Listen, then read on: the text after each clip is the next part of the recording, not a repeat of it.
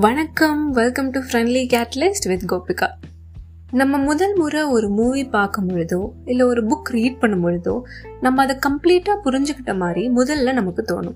But அதே மூவியை second time ஒரு ஃபோர்த் டைம் பார்க்கும் பொழுது முதல் முறை பார்த்தப்போ நம்ம கவனிக்காத நிறைய விஷயங்களை புதுசாக நோட்டீஸ் பண்ணுவோம். அது மட்டும் இல்லாமல் இன்னொரு டிஃப்ரெண்ட்டான ஆங்கிள் இருந்து அந்த மூவியை அண்டர்ஸ்டாண்ட் பண்ணவும் செய்வோம். சம்டைம்ஸ் ஒரு புது பர்ஸ்பெக்டிவ் ஆர் ஒரு புதுமையான ஃபீலிங் கூட நமக்கு கிடைக்கும்.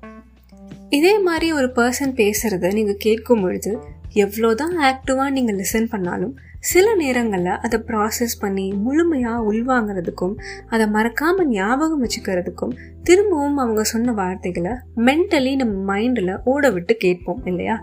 ஸோ பேசிக்கலி ஒரு செயலை மீண்டும் மீண்டும் தொடர்ந்து செய்கிறது தான் ரெப்படேஷன் பட் ஒரே விஷயத்த திரும்ப திரும்ப பண்ணுறது போரிங்காக தெரிஞ்சாலும் இதனால் நமக்கு நிறைய பெனிஃபிட்ஸ் இருக்குது கனடாவில் வாழ்ந்த ஒரு famous self help author and law of attraction மற்றும் ஒரு மைண்ட் செட் எக்ஸ்பர்ட் இவர் நெப்போலியன் ஹில் எழுதின திங்க் அண்ட் க்ரோ ரிச் அப்படின்ற புக்கை ஒரு ஒரு நாளும் தொடர்ந்து அறுபது வருஷமாக படிச்சிருக்காருன்னு சொன்னால் உங்களால் நம்ப முடியுமா?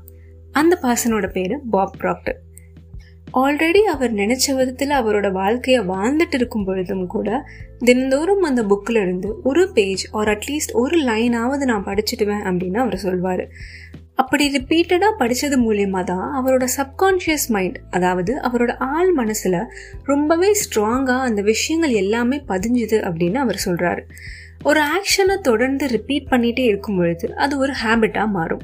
இதனால தான் ரெப்படேஷனை mother of learning and father of action அப்படின்னு கோட் பண்ணுறாங்க ஒரே பாட்டை ஐம்பது வாட்டி கேட்டு அந்த லிரிக்ஸை மெமரைஸ் பண்ணுறதும் ரெப்படேஷன் தான்.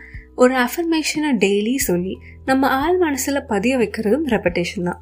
நீங்கள் ஒரு வேலையை தொடர்ந்து பண்ணிகிட்டே இருந்தால் அதில் நீங்கள் ஒரு நாள் பெரிய அளவில் தேர்ச்சி ஆவீங்க. ஏன்னா தொடர்ச்சியாக செய்கிற எந்த ஒரு விஷயமும் நமக்குள்ள ஒரு இன்டெப்த் அனாலிசிஸை கொடுக்கும். பட் இங்கே இன்னொரு முக்கியமான விஷயத்தையும் நம்ம நோட்டீஸ் பண்ண வேண்டி இருக்குது எந்த விஷயத்த நீங்கள் ரிப்பீட்டடாக செய்கிறீங்கன்றதையும் அப்சர்வ் பண்ணி பாருங்கள் உங்கள் லைஃப்பில் நீங்கள் நினச்சதுக்கு மாறான ரிசல்ட்ஸ் தொடர்ந்து நடந்துகிட்டே இருந்தால் எந்த ஆக்ஷன்ஸை நீங்கள் ரிப்பீட் பண்ணுறீங்கன்றத பார்க்கும்பொழுது உங்களுக்கே அதுக்கான விடை புரியும். ஃபார் எக்ஸாம்பிள் நெகட்டிவான ஆர் டு சே தேவையில்லாத எண்ணங்களை ரிப்பீட்டடாக யோசிச்சுட்டே இருந்தால் ஒரு நாள் நெகட்டிவ் திங்கிங்கில் நீங்கள் எக்ஸ்பர்ட் ஆவீங்க. ஸோ அந்த ஃப்ரீக்குவன்சியில் இருக்க விஷயங்கள் மட்டும்தான் உங்கள் வாழ்க்கையில் நடக்கும். இதனால தான் ஒரு ஹெல்தி மைண்ட் செட்டை க்ரியேட் பண்ணணும் அப்படின்னா பாசிட்டிவ் தாட்ஸ் ஒரு பாசிட்டிவ் ஆஃபர்மேஷன்ஸ் மாதிரியான விஷயங்களை ரிப்பீட்டடாக நமக்குள்ளே நினைக்கணும் அப்படின்னு சொல்லுவாங்க. அப்போ தான் அது நம்ம ஆள் மனசில் பதிஞ்சு அதுக்கு மேட்ச் ஆகிற மாதிரியான ரிசல்ட்ஸை நமக்கு கொடுக்கும்.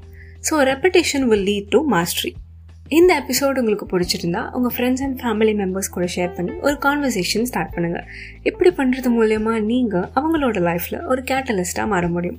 அண்ட் இந்த எபிசோடை பற்றின உங்கள் காமெண்ட்ஸை இன்ஸ்டாகிராம் இமெயில் அண்ட் லிங்க்டின் மூலமாக எங்கூட நீங்கள் ஷேர் பண்ணலாம். and I will see you soon in another episode.